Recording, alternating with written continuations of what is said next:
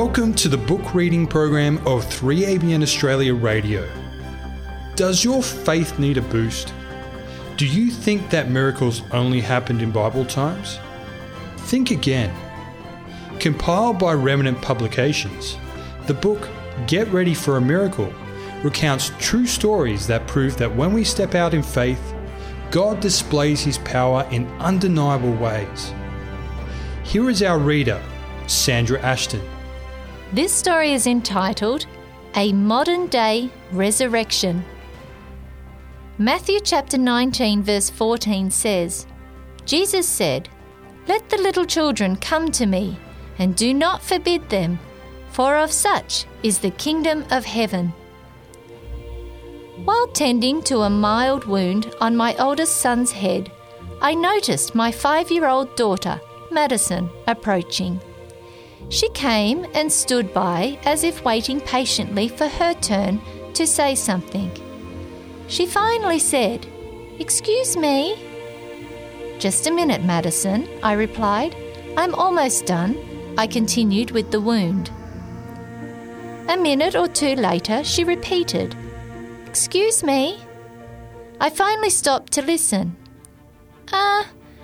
Jackson drowned," she said. Now she had my undivided attention.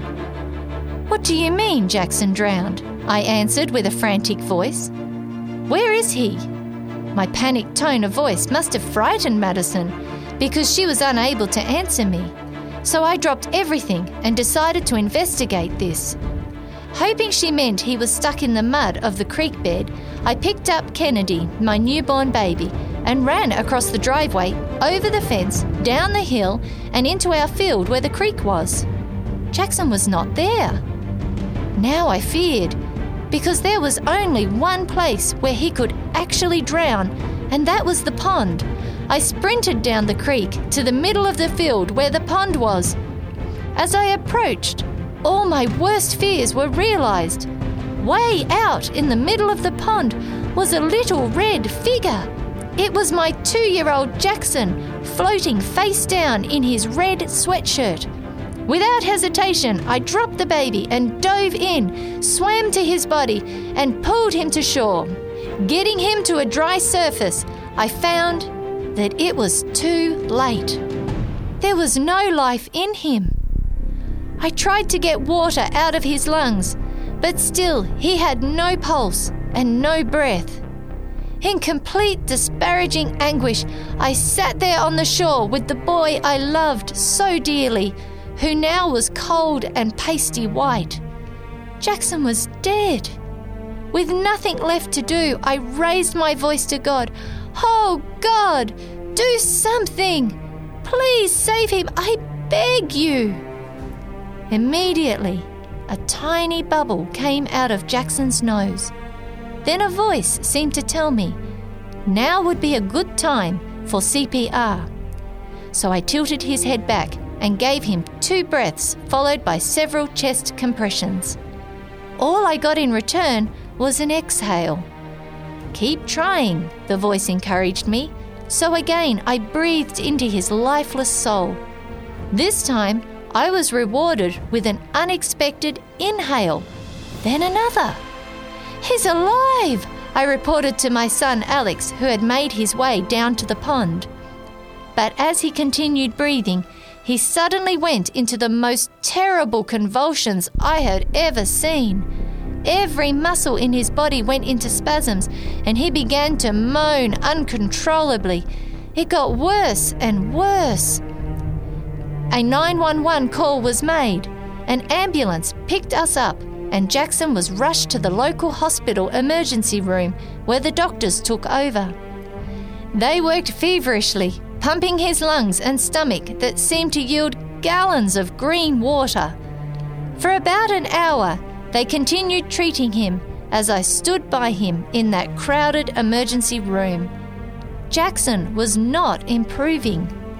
The convulsing and moaning persisted as bad as ever, and I was sure now that I would be visiting my beloved son in a children's hospital for the rest of his life. Then I remembered my prayer at the pond. God heard me then. Perhaps he will hear me again. I fell on my knees. Oh, God, please bring him back. Thank you for his life, but now hear me once more and restore him back to health. I arose from this prayer, leaned over my Jackson's convulsing body and said, Jackson, are you cold? As I spoke to him, I reached my hand out and touched his chest. Immediately, his body relaxed. The moaning stopped. His eyes rolled back from inside his head, and he looked at me and answered, yes. At this point, the joy that flooded my soul was indescribable. My Jackson is back, I exclaimed. The nurses and doctors in the ER were stunned for a moment. Then the whole room erupted with cheers. After a night in the intensive care unit, the hospital staff confirmed that Jackson had made a thorough recovery. And as we left, we made a special effort to thank everybody, especially the doctor in charge. I didn't do anything, the doctor replied, as he reverently pointed his finger toward heaven, indicating to whom the full credit rightly belonged. A reflection associated with this story comes from The Desire of Ages, page 483. However much a shepherd may love his sheep, he loves his sons and daughters more. Jesus is not only our shepherd, he is our everlasting Father, and he says, I know mine own, and mine own know me, even as the Father knoweth me, and I know the Father. John chapter 10, verse 14 and 15. Revised Version. This is a brief excerpt from a book by Laren Cole, Desire Media speaker evangelist, called A Modern Day Resurrection. This story has been featured on 3ABN on 3 different programs. You can visit desiremedia.org for more information. You've been listening to the book reading program by 3ABN Australia Radio, featuring Get Ready for a Miracle. For more information about this book, visit remnantpublications.com.